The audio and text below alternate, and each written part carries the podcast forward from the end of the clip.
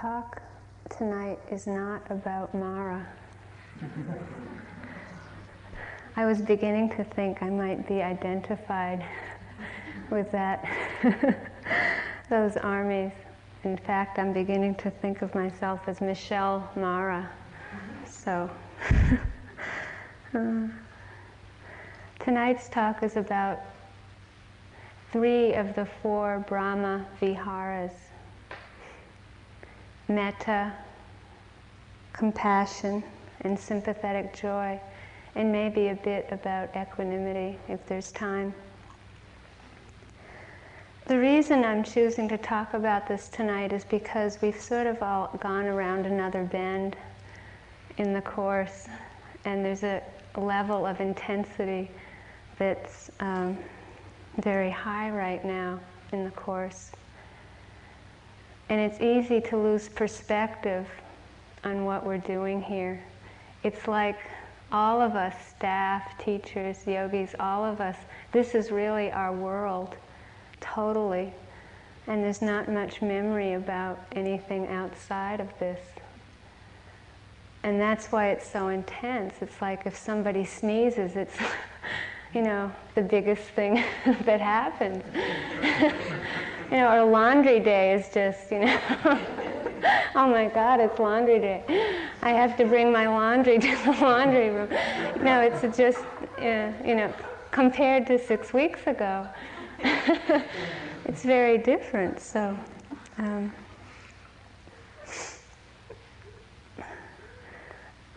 the very first lines of the Dhammapada, they're the best known words of the Buddha. He says, Mind precedes all mental states. Mind is their chief. They are all mind wrought. If with an impure mind a person speaks or acts, suffering follows one, like the wheel that follows the foot of an ox. The second verse says that mind precedes all mental states. Mind is their chief. They are all mind wrought. If with a pure mind a person speaks or acts, happiness follows one like a never departing shadow. What we're doing here, it's easy to lose perspective, but what we're doing here is learning about happiness, how that comes about. And our happiness and suffering is all mind wrought. It, it comes from within ourselves. And all beings who take birth really want to be happy.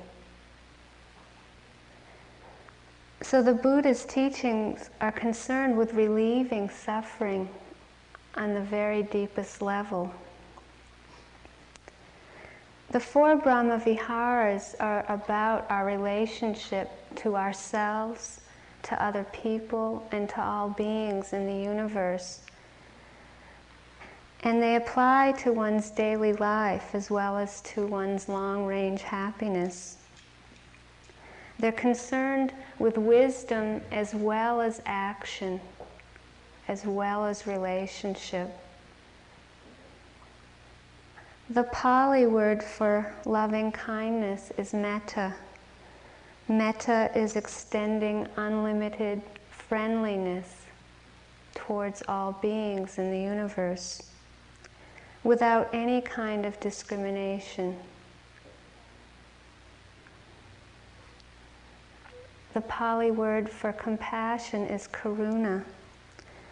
And this is feeling connected, feeling compassion, and responsive to all living beings who are suffering. Sympathetic joy, or it's also known as altruistic or unselfish joy, is called mudita in Pali. It's feeling joy in other people's success and welfare and happiness. And equanimity, as you've heard a lot about, is an evenness or unshakability of mind through all the ups and downs that life brings us. These four divine abodes are said to be sublime or divine because they involve an ideal conduct towards all beings. They're called abodes because they can become a place where we feel at home in our hearts. And rather than being a place that we visit on occasion, that it really is a home, a center. They're known also as boundless states. In their perfection, they can be extended from oneself to other, other people, to other beings, and boundlessly or infinitely toward all beings in the universe.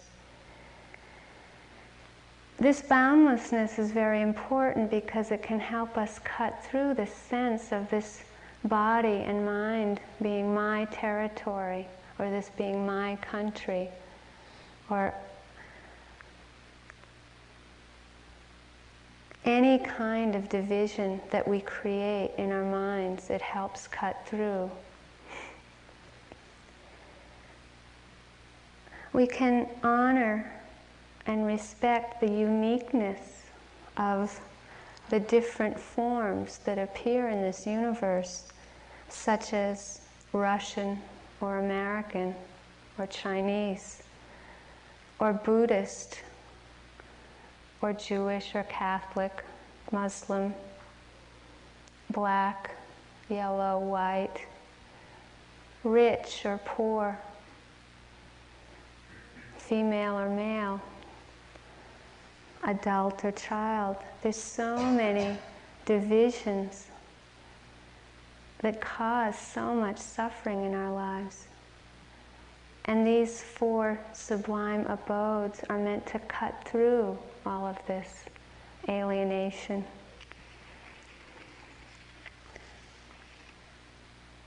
They can help us honor the boundaries but not be imprisoned or limited by them.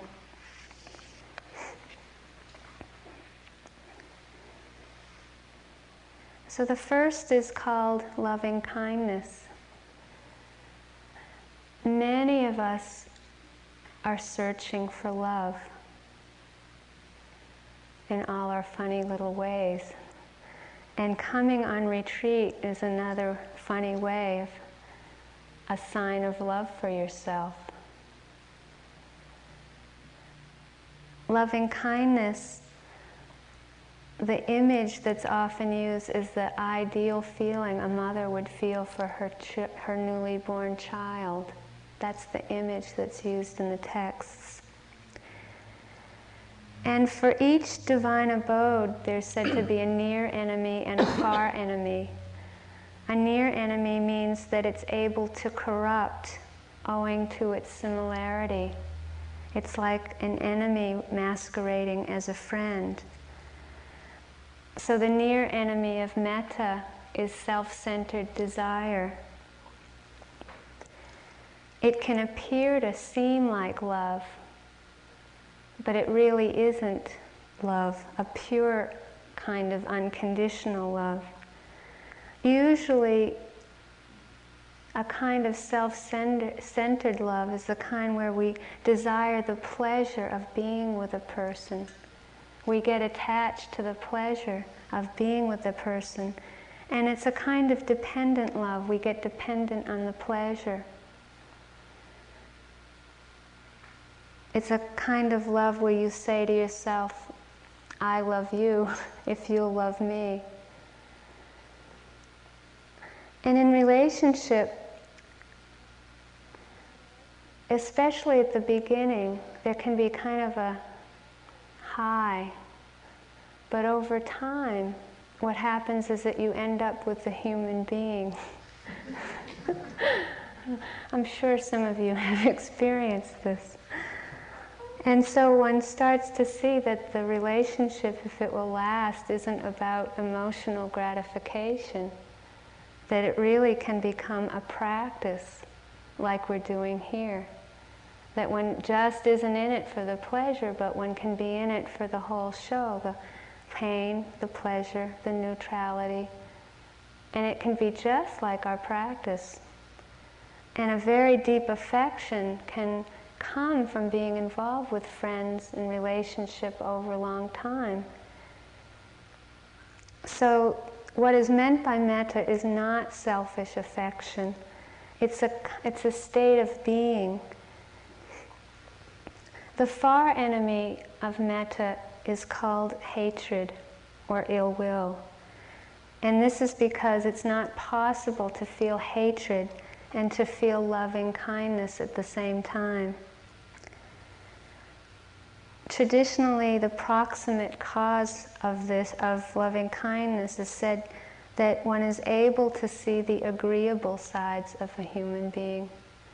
That if you're ever having difficulty with someone, that it's possible to concentrate on their good qualities. At the beginning of this retreat, I mentioned the purpose, the different purposes of doing metta meditation. And the first is to be able to feel this feeling for oneself, and then to be able to send it to other beings. It's developing a very soft, gentle, open heart, a tender heart. It's being able to truly wish oneself well or to wish others well, truly, genuinely. Metta is very helpful, the practice itself, if you're becoming overwhelmed by anger or ill will. And it's not meant to be something that you use to avoid the anger, but if you're drowning in the anger, it can be helpful to switch your attention to the practice of metta if you can, just to start developing a soft, open heart, that you can learn to feel the anger from that space. It's like swimming up for, for air.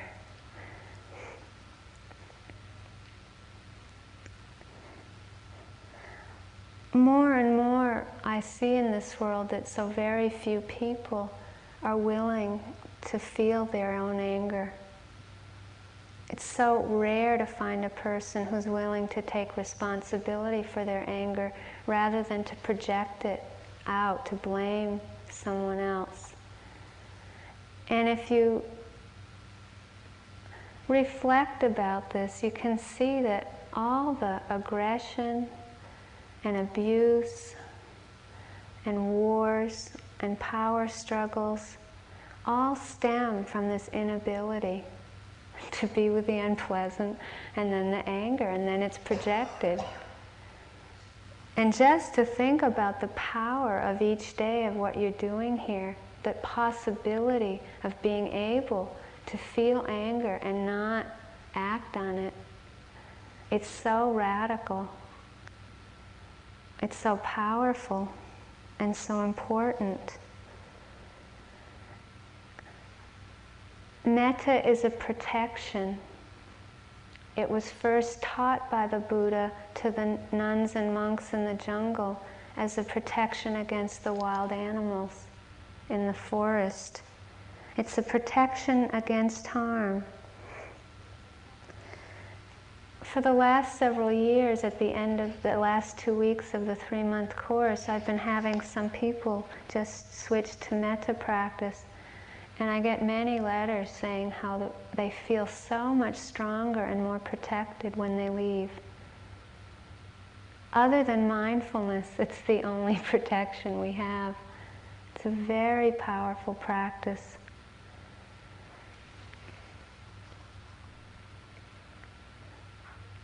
ultimately, it's based on not harming, not harming oneself or other beings.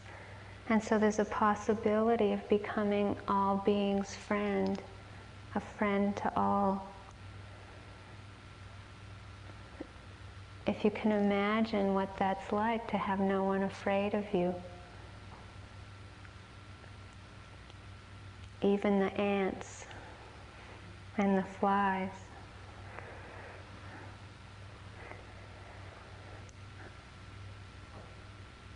Traditionally, there are said to be 11 benefits to metta meditation. It's actually a concentration practice. It's not vipassana. It can be complementary, but it's not the same practice. When you do it, you ignore everything that's happening that becomes predominant. And it's meant to bring peace and tranquility. I went to a conference several years ago, and the Dalai Lama was in the conference. And someone asked him a question about anger. Someone asked him um, if he could think of any benefit of expressing anger. And he thought for five minutes. It was startling. I mean, it was it was so amazing. It was just like the whole place was just quiet, and he just sat there and he thought for five minutes. I just could imagine his mind just roaming and roaming and roaming, trying to find something. And finally, he just said, "No." it was really funny.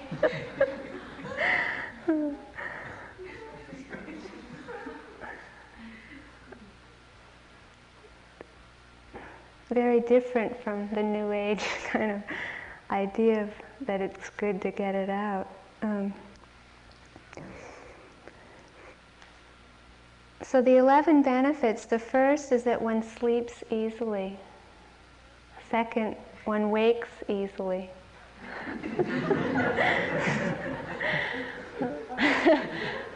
one has pleasant dreams. One is loved and respected by all beings. Devas and Brahmas will love you. Devas and Brahmas will protect you. Poison and fire and weapons won't harm you. One's mind becomes serene. One has a clear complexion. and the eleventh is that one will die unconfused.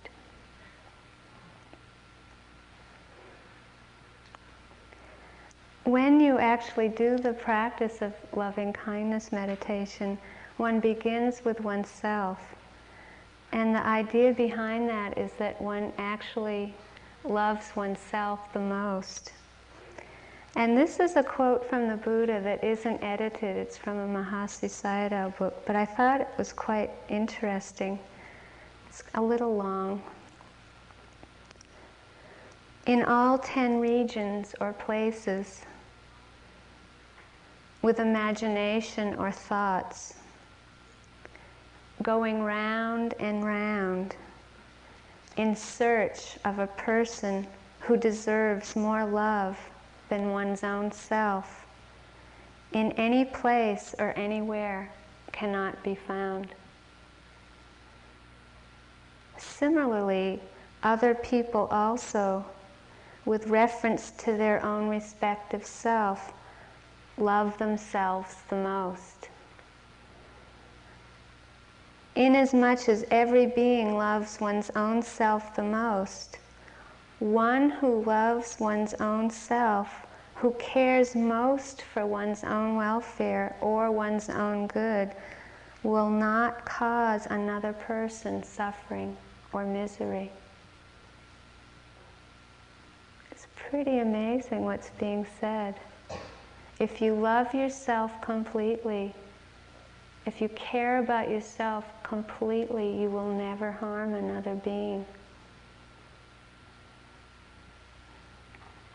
And so that's why this practice has begun with oneself. I've also, I've also found that for most Westerners, this is a very difficult task. It's very interesting. It's like we have no capacity to forgive ourselves. And I'm not sure if it's different in the East. Um, but I find that many people don't connect with the actual practice. And I found that to be true for myself at the beginning of my practice. And what I used to do instead of doing the practice formally is that if in one rare moment in any given year, I would feel a rare feeling of love for myself, I would sort of hold the moment open, like, wait. And I just do that practice at that moment rather than trying to do it formally. And over the years, I found that to be very powerful, to just do it when I actually felt it. And it gradually built. The other aspect to this is that if you remember doing the practice, the second person one sends it to is a benefactor. And I find that for many Westerners, again, if you can't send it to yourself, which is often the case, if you start with a benefactor, usually you can do it. You know, if you can think of someone that you feel this natural, spontaneous feeling for, just by generating that feeling, then you can send it to yourself. So don't be surprised if you don't connect with it. I find that many people don't at first. It takes time. Also, it's quite easy to love ourselves when we're clear and perfectly aware and open. And it's much harder to feel this feeling when we're feeling sad or angry, angry or afraid. And this is the time when we usually bring out the whip and whip ourselves. Metta can help us to throw away the whip. It's a big accomplishment. it's a major accomplishment. Metta can help us cultivate within ourselves the warmth and tenderness to melt the self hatred and negativity. Eventually, one can begin to feel this feeling and extend it beyond oneself or a benefactor or dear friends to someone neutral or someone difficult, and eventually toward all beings, even flies at times. This is a quote from an address by the, some Iroquois Indians to the United Nations in Geneva in 1977. They said, We are shown that our life exists with the tree life, that our well being depends on the well being of the vegetable life, that we are close relatives of the four legged beings. In our ways, spiritual consciousness is the highest form of politics. We believe that all beings are spiritual beings.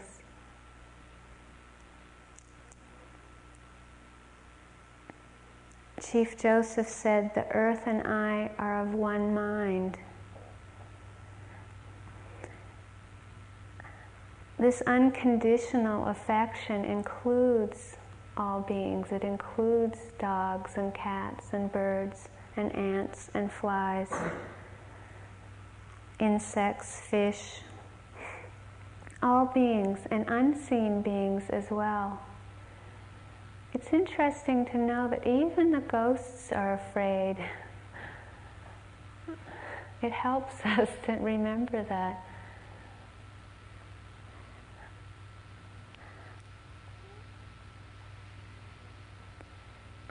This is a quote from San Roshi.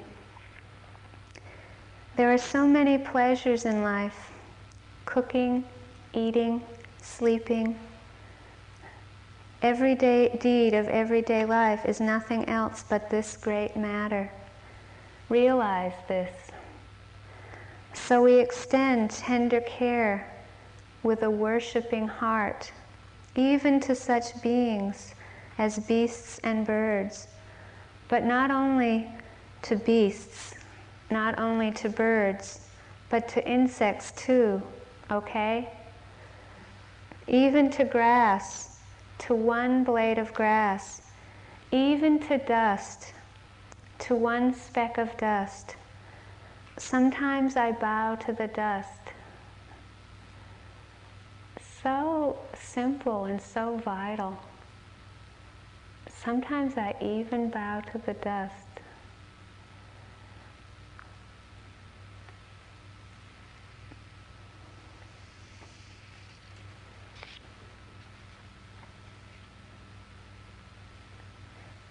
we can take refuge in a heart that understands this interconnectedness of all beings that take birth, that the same life and energy flows through us all, that we're all one family, we're all related, and that you can see Sangha from this perspective as a, as a communion or celebration of this interconnectedness.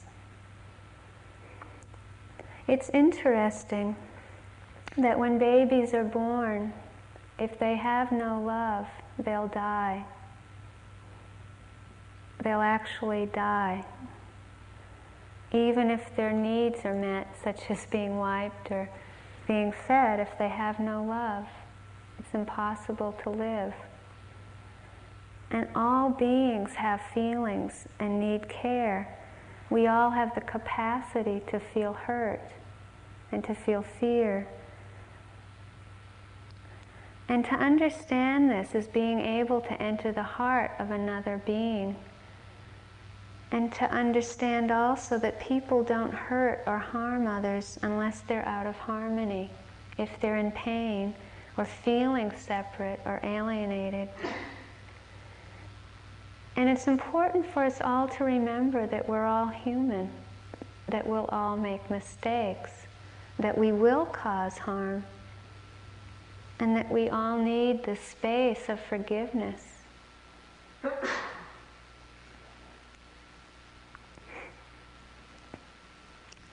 One thing that many people misunderstand about metta practice is that they think that they're always going to feel this feeling when they do it. And I just wanted to mention a story from way back when I was on staff here in 1978. And it was a summer when no teachers came here. So the staff decided to do our own um, little teachings. So we decided to do metta practice every day at the six o'clock sitting for an hour for a week. And it was summer, so the windows were open. All the windows were open in the hall.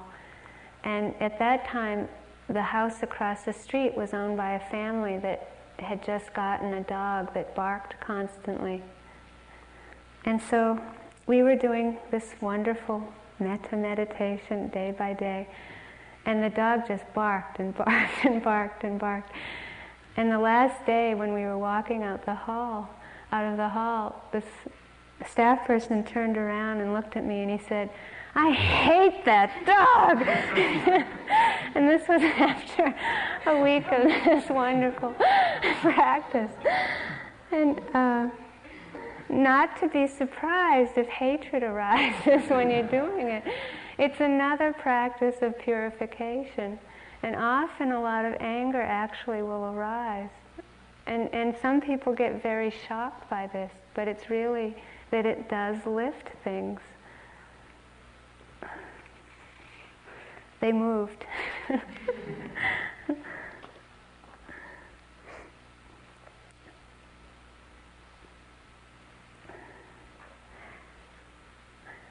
the combination of mindfulness and loving kindness are very powerful.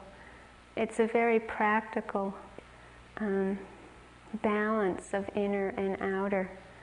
It can occur in any moment when we're being aware and also open and soft. And it's kind of tenderness of awareness that can help us receive and appreciate a cup of tea.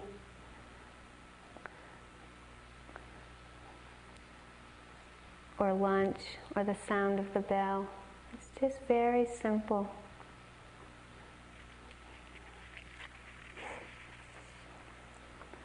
Compassion. I think Joseph is going to do a whole talk on compassion, so I'll just talk briefly about it. The near enemy of compassion is pity. And it's when we feel sorry for some being or someone who's suffering. And it's a way in which we actually separate ourselves from the pain. It keeps us distant it's a kind of aversion to the unpleasantness.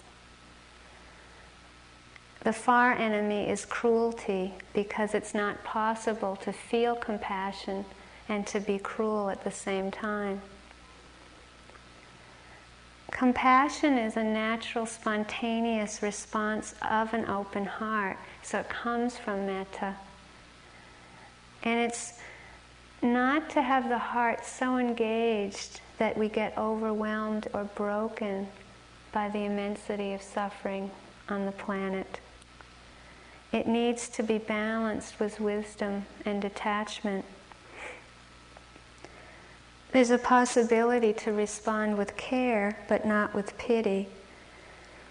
It's not avoiding the pain, but it's, it's amazing when we can actually be with someone who's in a lot of pain with balance not trying to get rid of the pain, which is often the tendency, or to move away from it, but just to help the person be with it or the being. And it's a lesson that I had to learn very early. My mother started to get sick and to die when I was quite young. And it's something that has been a koan for me in my life learning how to be with that much pain and to be with it, let the person feel it, but not try to get rid of it. Hard lesson for all of us, very difficult to do.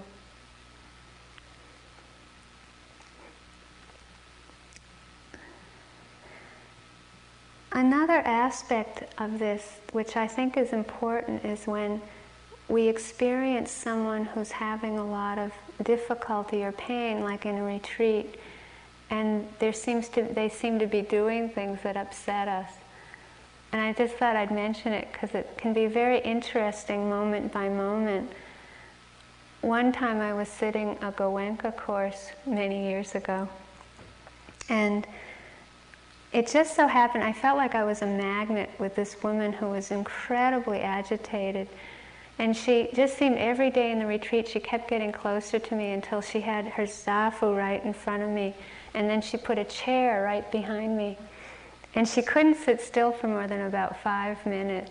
And so she'd be sitting on her zafu, and then she'd get up, and then she'd bump into me, and then she'd sit in the chair behind me. And then she'd get restless after about five minutes and kind of kick me from behind and then get up and move into the zafu. It was a very interesting course. And of course, in that tradition, you're really trying to feel sensations. and I was really trying to feel the sensations in my elbow, and I'd get kicked in the knee. And I just didn't want to open to that kick in the knee. I kept wanting to feel the sensations in my elbow. It was such a good teaching in a way because what was happening moment by moment is it that she would feel something unpleasant. She couldn't open to it. She'd get upset and stand up, move, sit behind me, and I would feel an unpleasant sensation, and I'd have aversion, and it's like the aversion would just go on and on and on. And after a while, I just saw that what's the happiness and what's the suffering in this? You know, where's the freedom? Is the freedom in trying to get rid of it and to have her leave the course?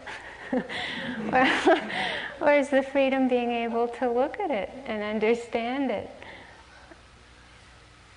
And many times we, there's these such difficult situations, but there's such good teachings because I just didn't want to be a victim of that cycle anymore. And it was just aversion and aversion.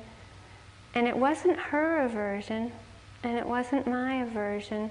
It's just aversion.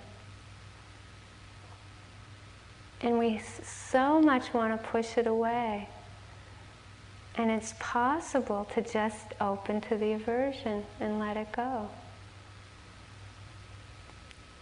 And if we can do this, if we can understand the process, we're no longer victims of the aversion. And we can actually feel compassion. I could actually, I felt so much compassion for her by the end of the course. It was wonderful to just surrender and open up to it.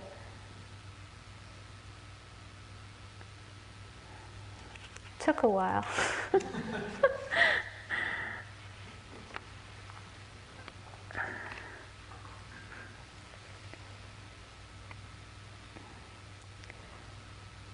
Sympathetic joy, mudita. Meaning the ability to share in another person's happiness or joy. And that means that the joy is equal to one's own satisfaction in one's own happiness or joy. This is probably the rarest of them all. It's the joy or delight felt when another person has success. And the near enemy is being joyful at something insignificant or petty. The far enemy is jealousy or envy or, or cold heartedness. And mudita is the antidote to conceit of all kinds. Unselfish joy has a natural root in all of our hearts. And it can assure us that human beings can actually overcome the darkness, they can actually overcome ignorance. The Buddha said that if it were impossible to cultivate the good, I would not tell you to do this. And there can be such faith and confidence in genuine human concern. It's important to be in touch with this deep truth within us all that we all want so very much to be loving. And just think about how much you want to be able to love everyone. We all want so very much to be compassionate. And we all really want this. This is our deepest desire. It's the truth. We want so very much to feel glad when somebody is joyful rather than envy. It's something really true and genuine within us. And there can be such joy in this. Jealousy is so painful, and often we fight it. And with all of these sublime abodes, it's important to remember the opposite. So, like with jealousy, often we push it away and we say, Oh, I'm not jealous. but it, it appears, the jealousy appears. And instead of fighting it or condemning it or judging it, we can actually recognize it, feel it, and let it go. And when we can do that, it makes space for this unselfish joy to become present more and more. If we push the jealousy away, we just shut down more and more. And a confidence can arise as one does this, a confidence in our own worthwhileness. And that worthwhileness is what brings about this gladness, that we can feel this in ourselves and then be able to extend with the joy. And it's very rare. It's said that it's easier to be compassionate. It's easier to sympathize with another person's suffering rather than rejoice with people. And the reason for this is because we can feel compassion without having to feel friendly towards a person. But to feel another, to share in another person's joy, there has to be some true affection present. This unselfish joy can help us from being condescending or patronizing towards people who are suffering, which is harmful. And it can also keep us from, in the work of service, from becoming indifferent or bored, it becoming a dead act. It's a gladness of heart in being with other people's pain. So there's compassion for people's sorrows and joy in their blessings. This spring, I got a chance to watch both of them every day when I went to interviews with U Pandita. There was a staff, there was an ex-staff person and a student of mine there who had interviews right before mine. So she was sitting the course, and U Pandita tends to be very, very, very stern and fierce with me. And so I don't often look forward to interviews with him. And this person, this woman, had interviews right before me. And during the course, her father died. And I was trying very hard to self, stay self-contained during the course and not look up. And but I knew that she was in so much pain. And so right before the interviews, I'd look at her and I'd smile and I'd um, write her notes during the period when she found out that he died. And before the interviews, she'd be so nervous because she heard so, so, many stories about U Pandita's ways. And so she'd be on the steps and she'd be shaking like a leaf, just shaking. And I just encourage her to go in. It's okay, you can do it. And she'd be so upset and so afraid. And then she'd come out like 15 minutes later. And she'd look at me and she'd just go, He's so loving. And, and then she'd walk down another step and then she'd go, He's so gentle. I mean, she was just swooning. And then, and then she'd take another few steps and she'd go, I go in there filled with fear and doubt, and He fills my heart with love. And I'd be standing there going, maybe he's in a good mood today. maybe today's going to be a good day. and I kind of I get older and older as I walk up the steps, and I could barely get in the door, preparing myself for the next blow. And he'd he'd just be the, constantly the same. It would be like very fierce, and it was like this day after day. She'd come out and she'd go, and I'd go in. And it was a great place to watch my uh, sympathetic joy, whether it was arising or completely gone.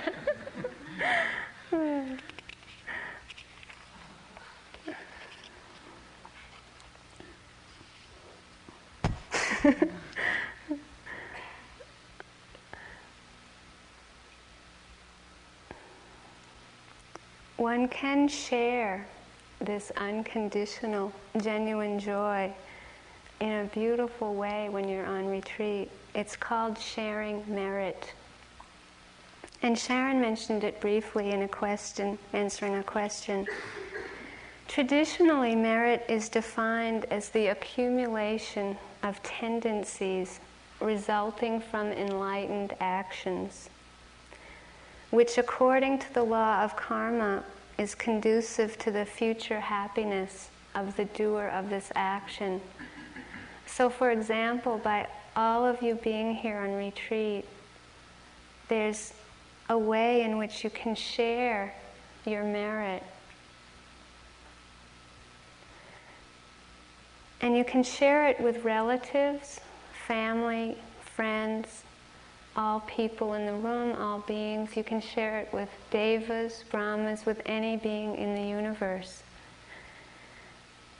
And especially when you're aware of anatta, if you have insight into the concept of I and mine, in terms of the ultimate truth, there's no such thing as my merit. It's just, it's impossible. There's just merit. And this understanding makes it possible to be able to share it. And it can bring about a great deal of joy if you're sitting and you're having a hard time, or if, um, just any time, if you feel that feeling of wanting to share the merit of what you're doing here, you can do it in any time. And it can bring about a lot of rapture and gladness. One time when I was um, here cooking at IMS, Munindra was teaching a course with a woman named Krishna from India. And I would cook them breakfast. And I had it ready at 6.30 every day. This was the schedule. And every day about 7 o'clock, I'd just be pacing, waiting for them downstairs. And I'd come upstairs and I'd wait and I'd wait and I'd knock on the door and I'd say, breakfast is ready. And they just come rolling out about 7.30. And they knew breakfast was at 6.30. So I kept getting more and more upset every day. And finally, as a, one day I knocked on the door at 7.15 and I said, what are you doing? And I couldn't, just didn't understand what they could possibly be doing. And Munindra just went into this 10 minute thing about how he was sharing the merit with what he was teaching with all the beings in the room and all the beings in the planet, all the beings. I mean, he just kept going on and on about devas and brahmas. And I just was like, oh. Sorry. and I just kind of shut the door. what do you do? It sounded pretty nice. I wish I was in there.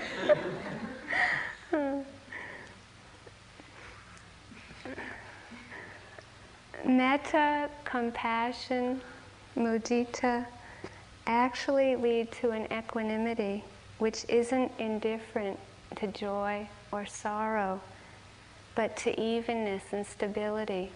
These three are evened out in equanimity. It's called the queen or king of the four abodes.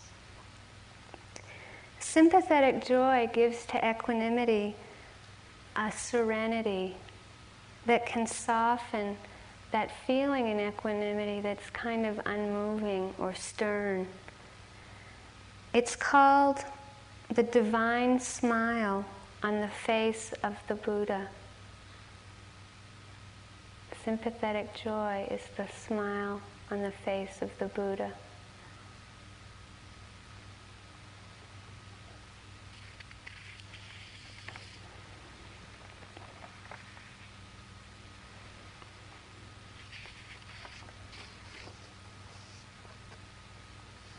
Equanimity is called the king or queen of these four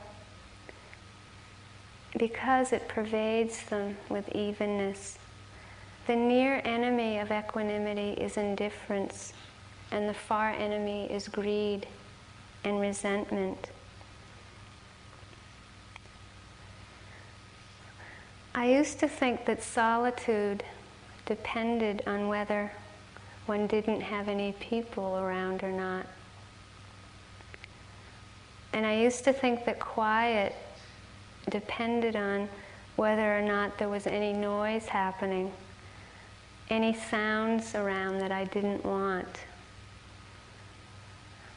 And after some years of practice, I began to understand that solitude and quiet, that freedom from suffering, wasn't dependent on no noise or no people or no pain that this freedom and the quiet and the solitude is all about a quiet mind, a non reacting mind. And the real noise is always inside us. It's when we're fighting with things. And six limbed equanimity is when the war is over inside of us.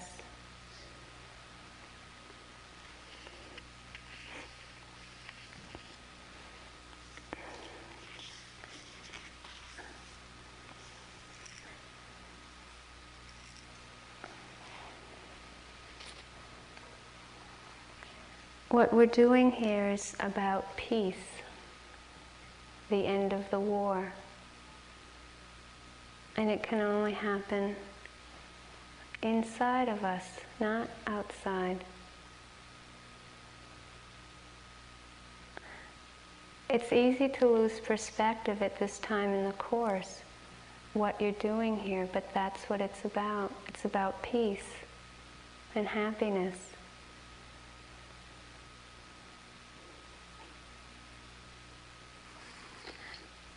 I'd like to end with a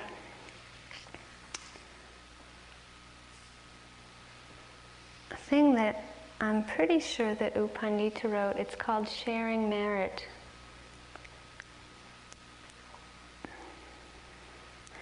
As water fallen, it's, it's something that you can do as I say it, so you might want to kind of get in a position in which you can um, do this as I say it.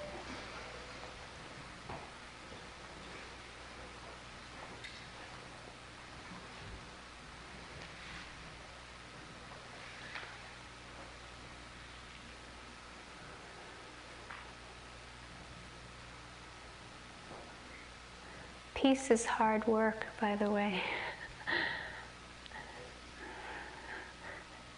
Sharing merit. As water fallen upon a hilly place flows down to the valley, so surely charity practiced here benefits the departed kin. As rivers brimmed with water fill the ocean, so surely charity practiced here benefits the departed kin.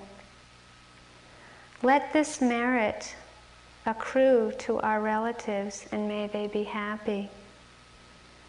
May all beings be happy with the acceptance of this merit. May what you wish and desire very soon be successful.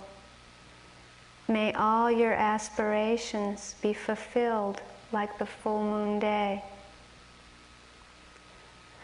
Our mind is temporarily pure, freed from greed and hatred and delusion. We charge our pure heart and mind with thoughts of loving kindness. May we be free from suffering, troubles, and worries.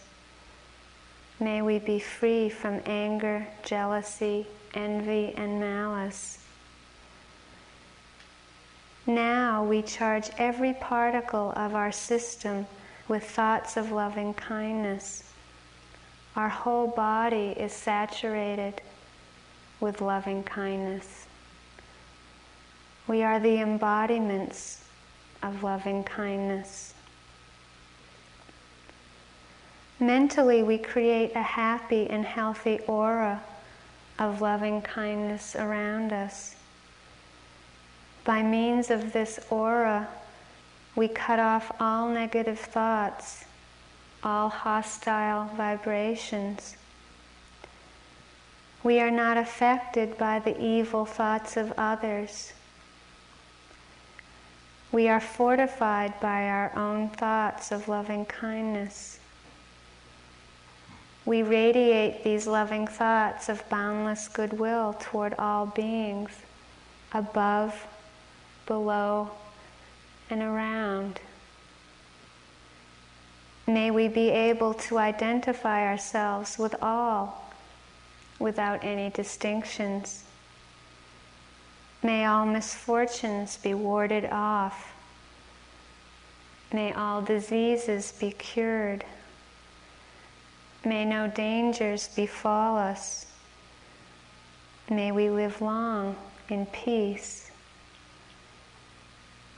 May all beings be well and happy. May all live in peace and harmony. May this merit be the cause for the extinction of all cankers. May this merit be the source for the realization of Nibbana. May all live in peace and harmony.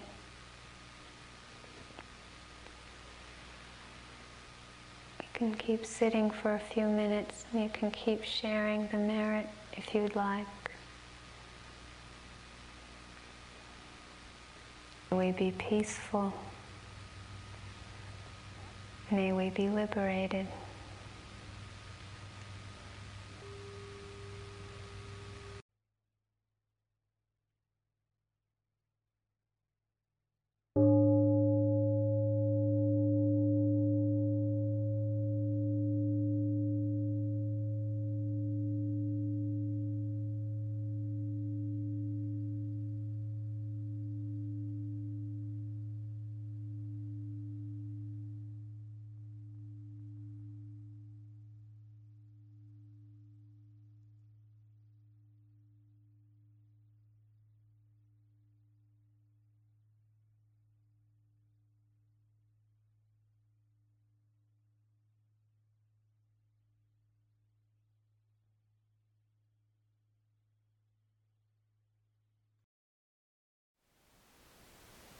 Thank you for listening.